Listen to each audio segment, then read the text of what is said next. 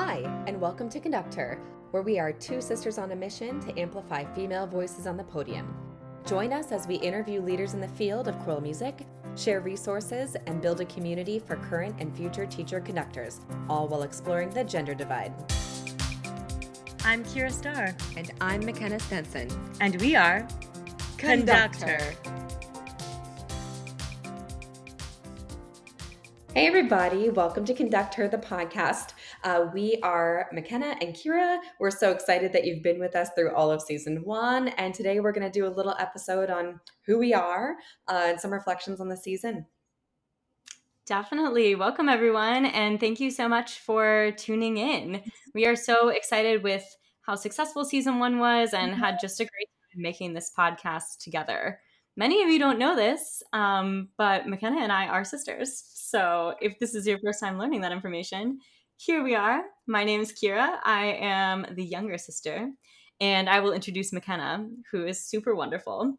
McKenna is currently working at the University of Kansas, where she directs the Oread Choir, as well as the KU Glee Club.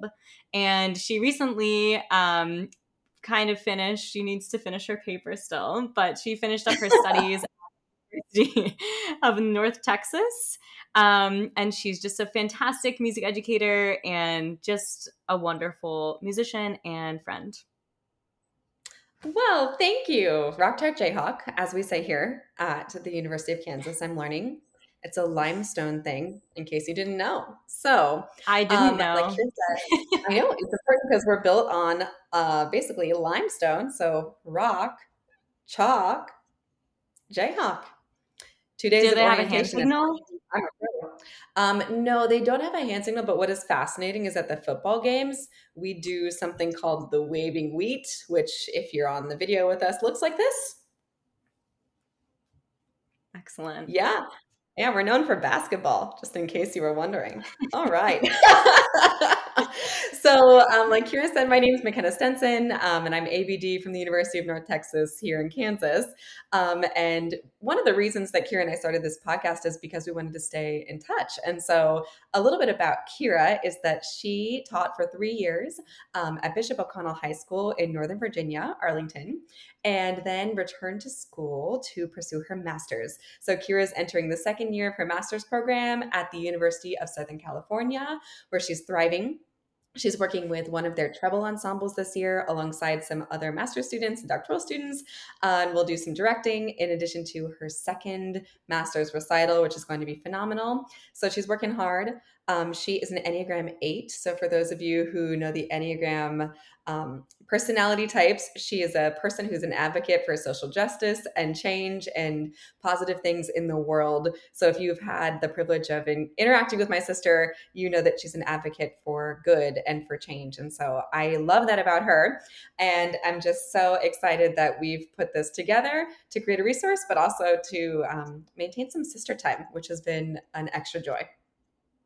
It's exciting when you have to schedule your sister time in. Many of you probably do not realize this, but yes, we have to get together several weeks before we record the podcast. No, we did not record them weekly as we release them, which I was excited to hear. Some of you thought we were doing that, but we actually spent almost a year making our podcast for season one, and even to record this episode, we had to reschedule a few times because, as you all know, if you are in the music field, things can be quite hectic and very, very overscheduled. So we are happy to be here. And that's a little bit about our background. We come from a musical family, which if you listened to the episode with Dr. Mary Hannah Klontz, you probably are aware. She is our mom, and we got to interview her, which was just a very cool experience to get to ask her some questions that maybe we had never had the place to. I mean, of course, we have a great relationship and we can ask for anything, but doing this podcast has definitely, at least for me, kind of made me think about our upbringing a little bit more and about the choices that her and our dad made as two working musicians.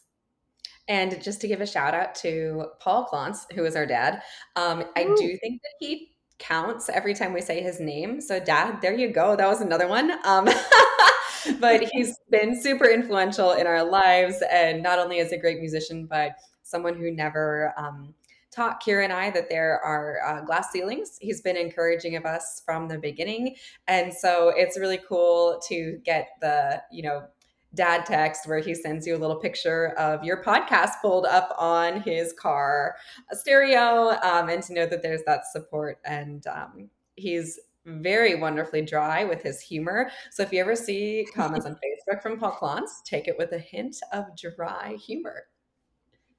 I was actually home earlier this summer, and Paul Klontz picked me up from the airport, and what was playing but our podcast. I do think he should get a shirt that's like #1 fan. So we'll be working on that. Yeah. Yes, so definitely. It's been a crazy journey over the past year, creating and producing the podcast. But we wanted to make sure you knew a little bit of the origin of this and sort of how it got started.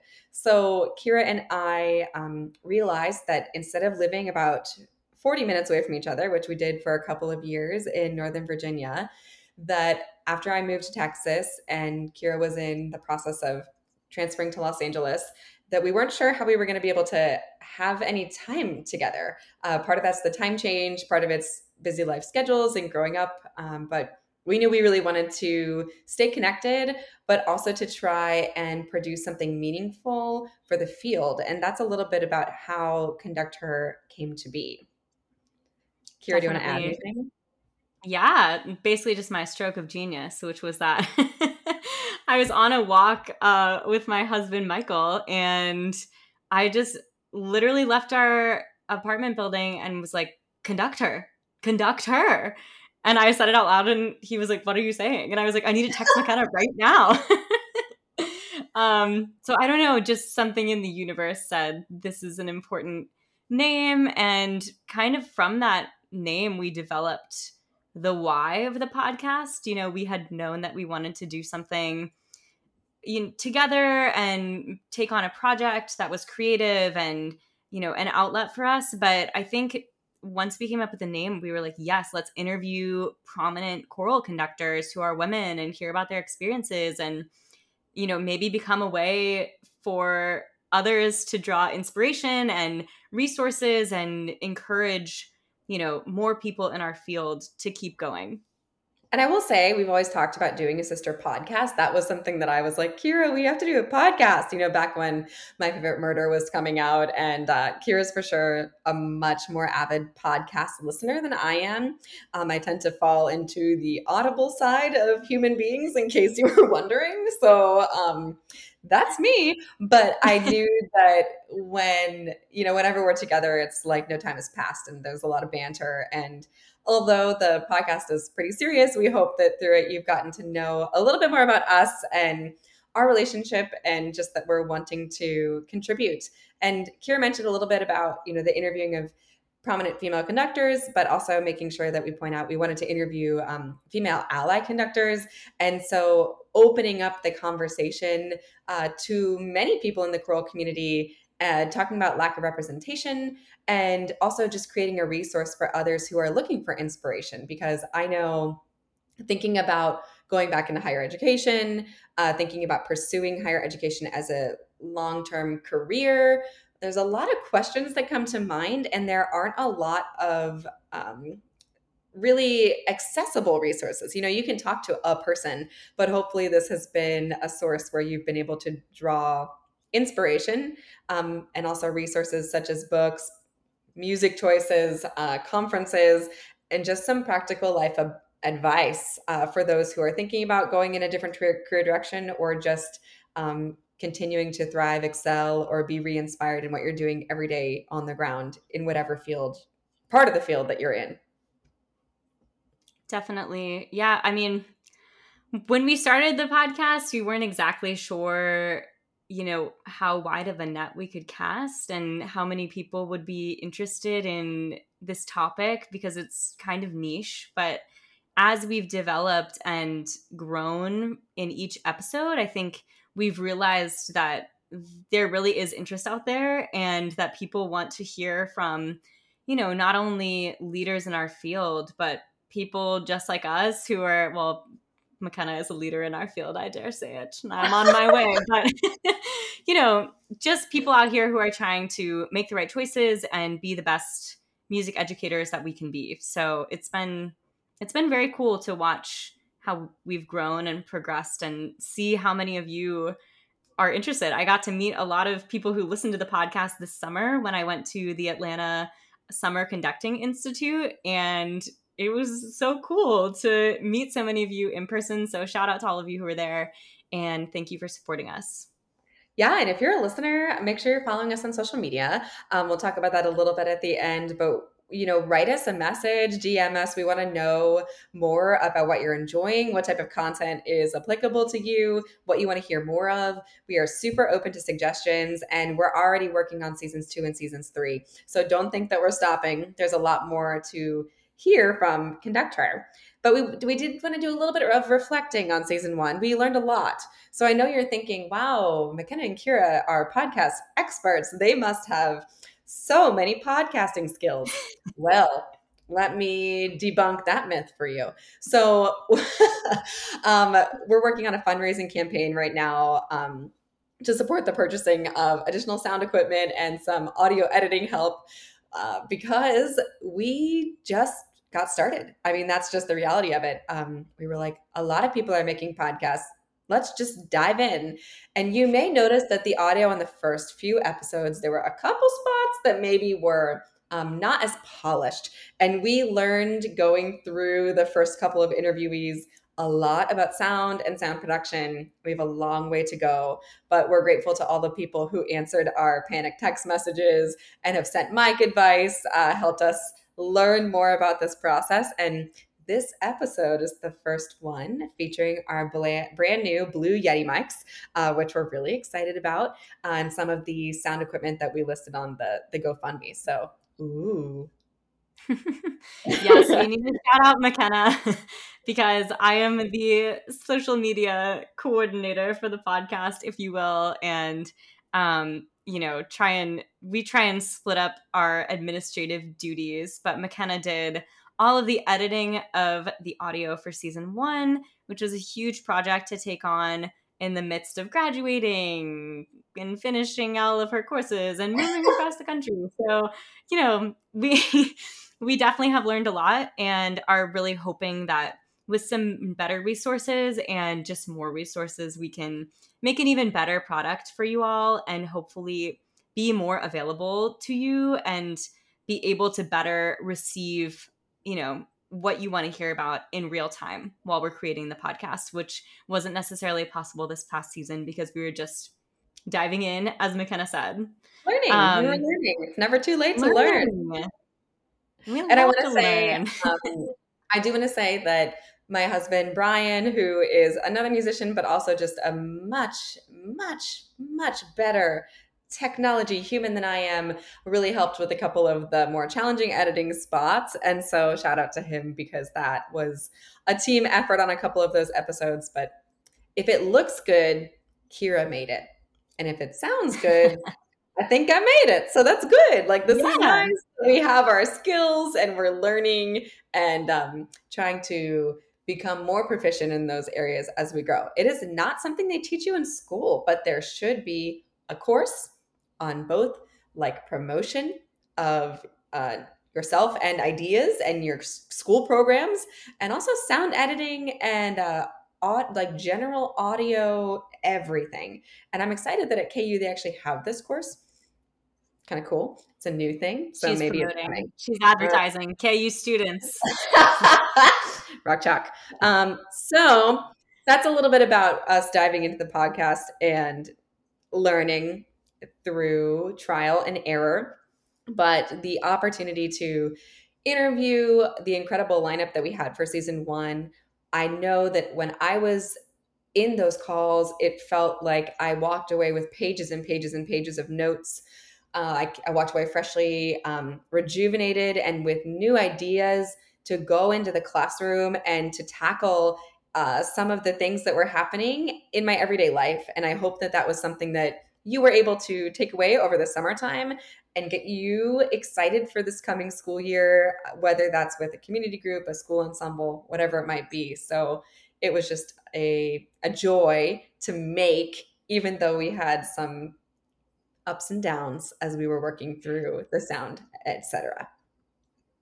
Definitely. Yeah, I really enjoyed getting to meet all of these wonderful humans, and shout out to all of our fantastic interviewees from season 1. Thank you all so much. I mean, they truly answered the call and just responded and said, we would love to do this. And there was nothing to go off of, just simply McKenna and I reaching out saying, hello, we're starting this podcast. No, there's nothing to show you yet. No, you're not going to know what the questions are. Please let us know if you're available. And so we just really appreciate all of the people who were willing to, you know, take a chance on us and tell their stories, because we hope this is a platform where we can continue doing that for hundreds and hundreds and thousands of choral musicians everywhere. But, you know, it takes a really special person to carve out the time for something new, particularly, as we said, in a world where we're all so busy. So we thank you, everyone who was involved in season 1. And also thank you to our listeners for finding us and deciding to check us out. I know some people have said this has been so great, like getting me in the mindset to go back to school. And other people have said just a great resource to hear from. And we just, I mean, we hope that you're enjoying the content, because we're definitely enjoying making it. And as McKenna said, every episode, you know, even though this has become a bit of a, you know, a separate job for us, it's been a really meaningful thing to be a part of. And every time that we make an episode, I honestly think the scheduling is the hardest part. And then once we're in there talking with each other, with this third party, it's so rejuvenating. And I don't know, just a moment to be and say, it's okay. No one is perfect. We all have imposter syndrome. We're all out here just trying to show up and be our best selves. So I hope that's been helpful to all of you, and hope that you found some, I don't know, something from each episode that has made your day. And just know that we are here to listen and to take your feedback. And so I've already received a lot of, you know, whether it's in person or through email or messenger, hey, you should definitely reach out to this person. Oh my gosh, I know this amazing person. So just know that Kyra and I have a running list. So if there's somebody that you're interested in, having this platform and coming on the podcast and getting the chance to share, we'd love to reach out to them and want to hear from you. In addition to sharing a little bit about the origin of the podcast and just sort of what our mission and the heart of the podcast is, we're also going to do a little reflecting on season 1, which we started to do. But Kyra, what was your biggest takeaway from season 1? I think my biggest takeaway was that there's not one way to do this. And that has been very, as I said, reassuring for me. I mean, you know that as a human being, of course, your life is going to differ greatly from the people around you, but it can be so easy in this field because it is so niche. It is so, you know, very specific. It can be very easy, at least for me, to feel like, oh, well, I need to do this step and then this step and this step, and I need to do it this way, and these are the people I need to meet. And, you know, it can become exhausting in its calculation and how you feel you need to operate and be in control. But, you know, at the end of the day, we're all vastly different people and vastly different musicians and teachers. And I think it's been really great to meet so many different voices who are, you know, having success and made this career happen. And it's been really, really wonderful to realize, like, oh, it's going to work out. And I just need to trust. And, you know, I think Dr. McMullen said this summer, but she said, walk through the door that is open. And I think she wasn't interviewed on this podcast, but she's been a really great mentor to McKenna and to me by extension. And that's kind of been the motto of this season for me, is just walk through the door that is open. And that might even just be the connections that we've made in these episodes. Yeah, I think there's so much to unpack with that, the concept of the field being vast and that it's not linear. And that's hard for type A's. So I understand and I relate to that. Doing a little reflecting, thinking about my takeaways from season 1, I think I have a few, but the one that comes to mind is just the concept of vulnerability. And I felt like I was able to open up with strangers, you know, people that I didn't know, because they were willing to share their stories and be earnest and honest, and it made me feel safe and included. So I'm appreciative of the people we were able to interview, because I felt like I was able to be more of my authentic self. Sometimes going to school or being in a career, you feel like maybe you have to put on not a fake personality, that's not what I mean, but I oftentimes wanted to be strong for my students or my peers, or, you know, not let a situation ruffle my feathers. And while that's important, I think it's also important to be vulnerable and to really share how you're feeling. And I wonder if there are times in the past couple of years, if I had had a resource like this, where maybe I would have felt more confident and comfortable saying how I actually felt in a situation, rather than trying to walk through that by myself. So that is, you know, it's not therapy, but that's a lot to unpack in there. But I do think that through some friends reaching out and saying, oh, I didn't know you felt this way, or like, oh, wow, this person really, I connected with this person on this, and I had never thought about sharing XYZ situation. So I hope for some of you that that's something that you can take away as well. Definitely. Yeah, that's such a good point. And that made me think as well of, one person reached out and was talking about the Brittany Boykin episode, and they were saying how meaningful it was to hear, you know, us talk about failure and how that is such a part of this journey that, you know, when you read someone's bio in a program, it doesn't say what they didn't get, right? And that's the world we live in so frequently, is just, okay, here's my 500 words. So it's been liberating, I think, for us and the listeners to be able to have that, you know, vulnerable conversation and say, we're not sure, and we're still learning, and we're still making mistakes and not getting things. And that's okay. Absolutely. And I know that we have big plans to move forward. And again, just wanted to bring up our gratitude and our thanks. We're in the middle of this GoFundMe campaign, and we're just so awestruck by our family and friends and listeners who have donated to make this possible. And I hope you notice a beautiful change in our sound quality just in one episode. And we're looking forward to continuing the fundraising campaign to raise money specifically to gain some support in the audio engineer and audio editing side of things. I do think that it took hundreds of hours this first time just to figure it out. And I do think that we've learned a lot, but to have some support on that end means that we can get more content out to you.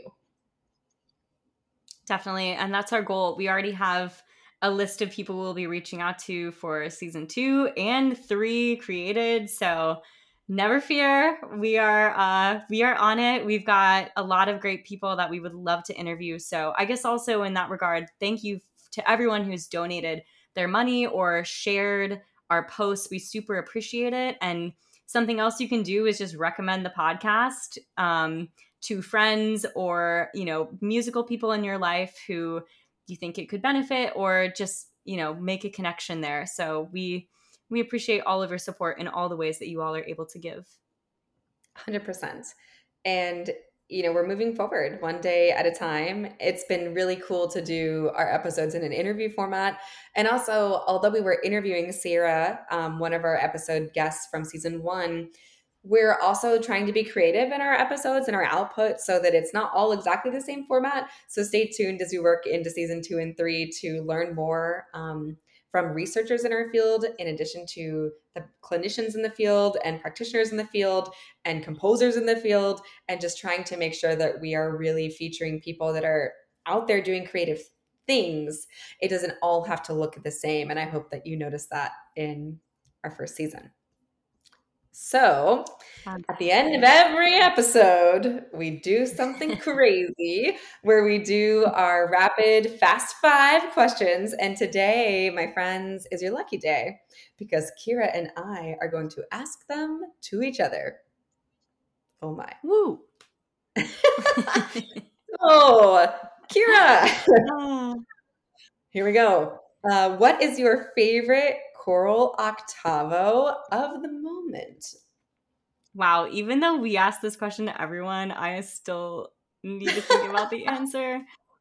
Oh, that's so ironic. Okay, so I've been doing a lot of score studying, preparing for my fall semester. So what immediately comes to mind is my treble choir pieces that I get to conduct. And one of them is Where the Light Begins by Susan Labar, which is just a super beautiful, accessible piece. And I think it would speak to a lot of young singers. So if you're looking for something for your treble group, beginning or advanced, honestly, there's a lot of meaning to pull out of it.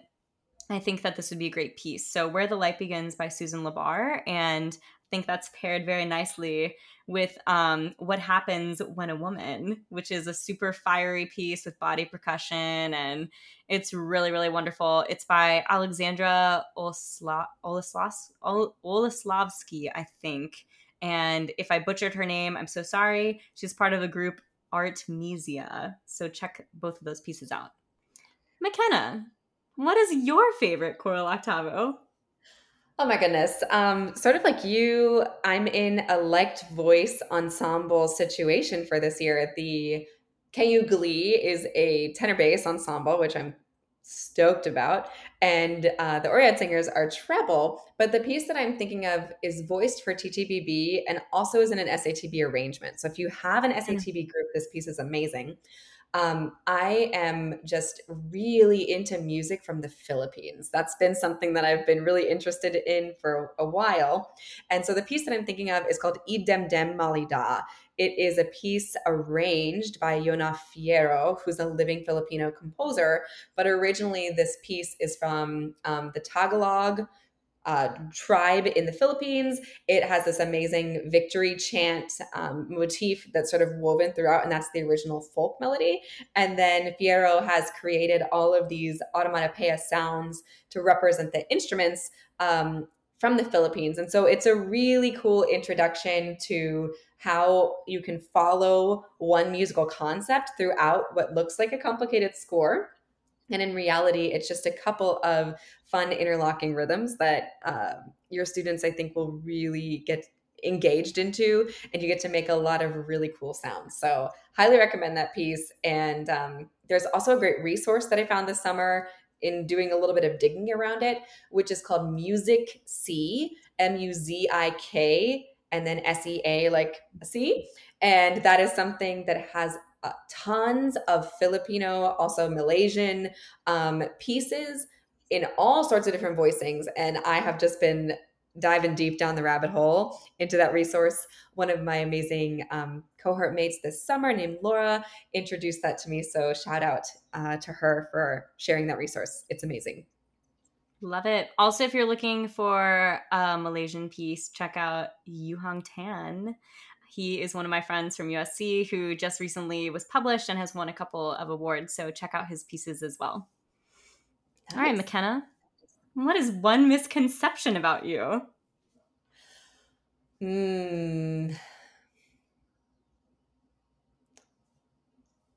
Sort of like you said, I know the questions and I know they're coming, but what a good question this is. I like it a pretty lot. Like, yeah, pretty good.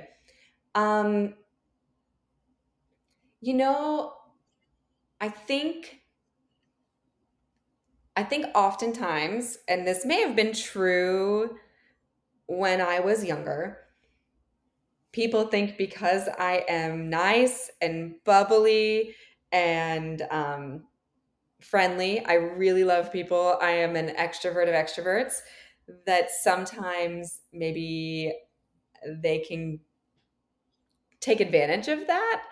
And as I've grown, I've been able to draw more firm lines in the sand and be more aware of what it means to set boundaries, and that setting a boundary is a positive thing because it means there is more of you and of resources to go around sometimes. And so I think maybe when I was younger, people thought that they could just kind of maybe thought they could get away with things, and they can't. So I don't know if that's a good answer. Surprise! That's a great answer. Well, thanks.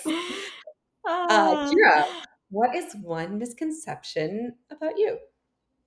Well, two came to mind. One is related to yours, which is like, generally of the two sisters, McKenna is the very sweet one, which McKenna is a bit of a wolf in sheep's clothing.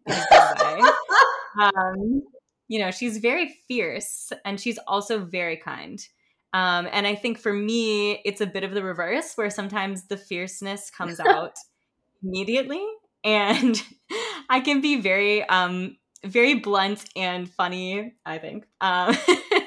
And oftentimes people don't necessarily see the sweet or vulnerable or, you know, kind part of me that is also really, really big part of who I am, but just not necessarily what I broadcast to everyone immediately.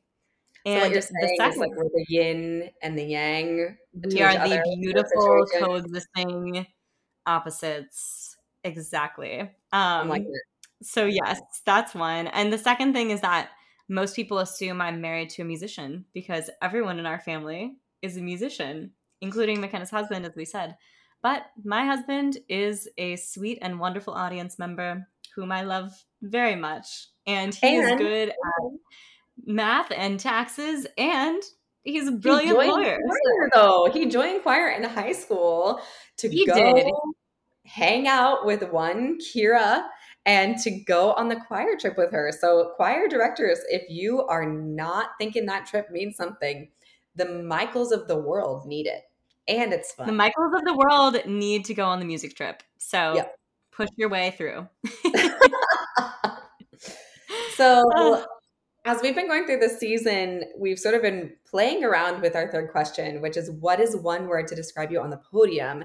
And in our episode with Jay Saplan, we talked a little bit about like the meaning of the podium and sort of debunking the podium and creating a more inclusive space. So when you think about yourself, Kyra, what is one word to describe you as an educator and conductor and mentor? This is such a great question that we came up with. Okay, I'm stalling. I know. Well, it's hard. There's a lot of words that come to mind, but I think the main one is empowering. I feel empowered in myself, and I also feel the empowerment of the group in front of me.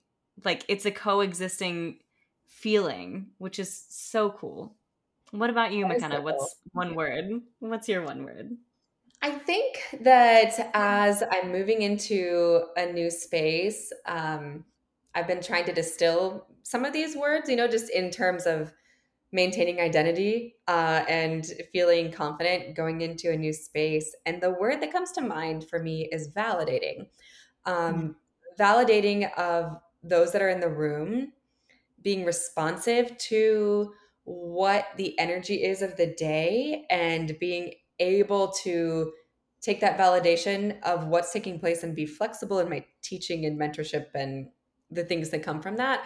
And that is, I think, the best way I can describe what it feels like to be an educator. And I think my sole mission in life is to validate others through music and to validate that this is a worthwhile endeavor in their lives.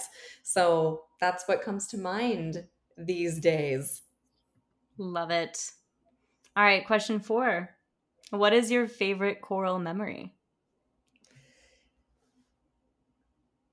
There are so many, and this would be different if you had asked me 6 months ago, but I recently became ABD at the University of North Texas. That's where I finished my coursework, and I'm working on my document.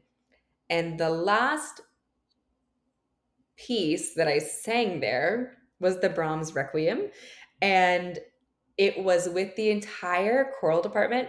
And I think what was empowering and meaningful about that experience was not only was it my last time to sing with my cohort mates and people who I consider family for life, it was amazing to look around the room and think about the relationships that I built with the community of undergraduate students.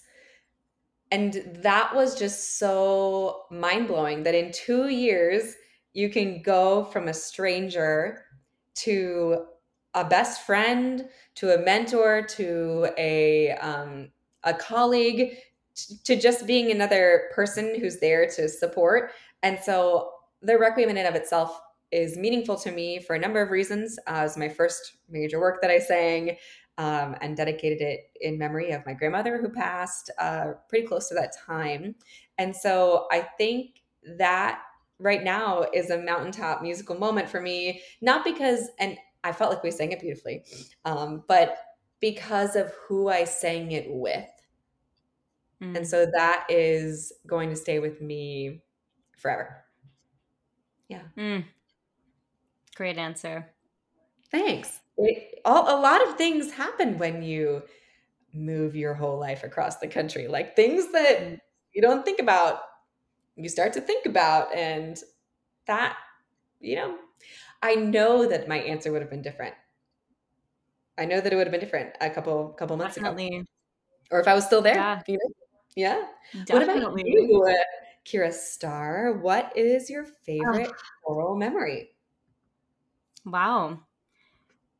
Similarly, I feel like there's a collection, right? Kind of like a snapshot. Like when you take those Polaroid things, I feel like there are a lot of little moments in my life, but I think this kind of encompasses a few. The relationship that I have with my students still is one of my favorite choral memories. So, being able to stay in touch.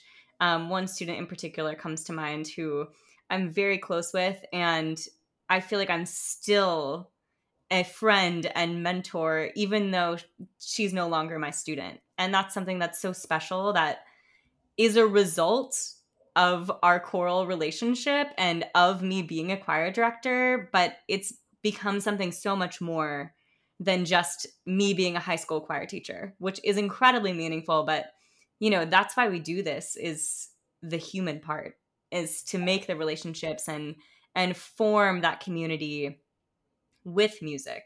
It's a resource, right? And that's been really cool. So I think that's my current favorite memory. Man, I'm so glad I'm your sister. That's beautiful. Me too. Aww. You're beautiful. All the feels. So now that we've had all this deep and meaningful conversation, we get to the favorite question, which is, what is choral blooper? Your choral blooper. And this question, I got to tell you, is my favorite question, because I think that we get to hear a lot of wild stories, and they make me feel good because we've all been there. So Kyra, would you like to start, or would you like me to start? Wow. Well, I think we've built mine up so much. As our dad would like to tell us, we've infamously talked about mine on the podcast a lot, which... We've talked about the infamous first episode that we decided to re-record because... Well, to be fair, a lot has changed since the first episode, and the information was no longer relevant. Like, it wouldn't have made any sense. We started to listen to it, and we were like, this isn't even who we are anymore, and... Literally at the top of it, it was like, all right, so we're planning to release the episodes in March, which if you're a listener, didn't happen. And we released in June. So yes, I would be happy to tell you about my infamous blooper, which is as follows. One time when I was teaching at my amazing high school, I was with my tenor bass ensemble, and which was just such a great group. So much fun. And, you know, I always told them about posture and how when we're singing, you know, it's important to not have our hands in our pockets or in front of, you know, our crotch or, you know, behind our back. And whenever they held their hands in front of their body, I was like, you are telling me you have to go to the bathroom. You know, like that's what that body language says to me. It's like, I need to pee. And so one time, this was pretty close to our concert, and, you know, concert brain is running about. And there's this one student who had his hands in front of his crotch. And I was like, you look pee. And then continued on with the word penis, which was absolutely not my intention. And it was so funny. And basically time froze for a moment. And I just kind of looked at my tenor bass ensemble. And we just said nothing for like 5 seconds. And then we just all burst into laughter. Like every single person in the room was essentially just dying on the floor laughing. So that was really a bonding moment with my tenors and basses. And it was awesome. They were very cool. I apologize. I was like, I am so sorry. That is absolutely not what I meant to say. And I have since learned maybe let's not talk about posture in that way because come out of your mouth. So that is my biggest choral blooper and hopefully the most monumental. I will say I remember the day that you called me and told me that. You were like, McKenna, today in tenor bass choir, I said penis. And I was like, oh my gosh. There was a lot of bonding that's taken place over that moment. And I got to tell you, it's a favorite choral blooper of mine. So I'm glad it's really out there in the world for people to be real, everyone, just like the app. That's me right now. And if you're one of my sweet tenor basses who is listening, who was there, thank you. And I love you. And that moment just stayed between us. It was just a mutual respect thing. So now the world knows. But I really loved that group of students. And if there were ever anyone to do that in front of, it was them for sure. Yeah, absolutely. All right. Well, McKenna, what is your choral blooper? Well, I think I'll share two. And one was just, I think we've all probably been in a situation sort of like this. It was my very first choir job and my very first concert as a solo choir director. And it was at a brand new middle school that I had opened. And I was really excited. We had the polos. We had the logo. Wrote the school song. Gotta have the polo. Gotta have the polo. And so there was a song that we were doing that was a great piece, but needed to be transposed up a whole step to really suit middle school voices. And so it was amazing because I had one of those portable clavinovas where you just go over and you press the button and up a whole step it goes, which is my favorite type of piano. So that's the first piece to open the concert. We sang it. It was awesome. I was like, yeah, we're doing it. And so then the piece following it was a cappella. And we played the chord. And I gave the downbeat. And what's amazing is when you don't untranspose the piano, half of your group will sing it in the new key, but half will sing it in the old one. And that is something that I will never forget. Never forget being a part of. And the perfect pitch kids are like looking around, panicked. They're saying, this isn't right. You know, it's your first choir concert, so you've practiced that piece a lot. That piece was in the body. And so some of them really had it in there. And I was very impressed because if it was me, I probably just would have sang it up a whole step. And that's okay because that's who I am. And I'm good with that. But that was jarring. My second blooper. It's not really a blooper. It's just an experience that I think needs to be out in the world. That one time in graduate school, I conducted a trombone quintet, a brass quintet, and two choirs in drum major tandem style around a courtyard with glow-in-the-dark tape on a baton. And so if you were involved in that project, you know what I'm talking about. And there were some bloopers. there were, but we didn't. That's a lot of elements coming together under the direction of a glow in the dark baton. What an amazing project. But I still have that baton with the glow in the dark duct tape, and I will be keeping it because that was a meaningful moment. But shoot, were there some bloopers, and we all survived. So it doesn't matter what level the blooper takes place, it's going to be okay. Definitely. And we hope that hearing the bloopers from our esteemed colleagues slash mentors in this field has been relieving for you all. And it certainly has been for us to hear that we're all human out here just doing our best. So our best one day at a time. So whether you don't transpose the piano, whether you say pee, whatever it might be, you're going to be okay as you embark on this new school year, this new academic year, whether you're thinking about that new composition, whether you're getting involved with music technology, whatever your future is, you're going to be okay. It's going to be good. Absolutely. Well, thank you all so much for tuning in. We are Conduct Her podcast, and you can follow us on social media on Instagram at conduct.her.pod and on Facebook at conduct.her. And we hope that you learned a little bit more about the voices that are doing these interviews and putting these podcasts together, and just a little bit more about how this came to be and what we've learned and how we are really excited to bring you more content for seasons 2 and seasons 3. So stay tuned. Thanks so much for listening. This has been Conduct Her.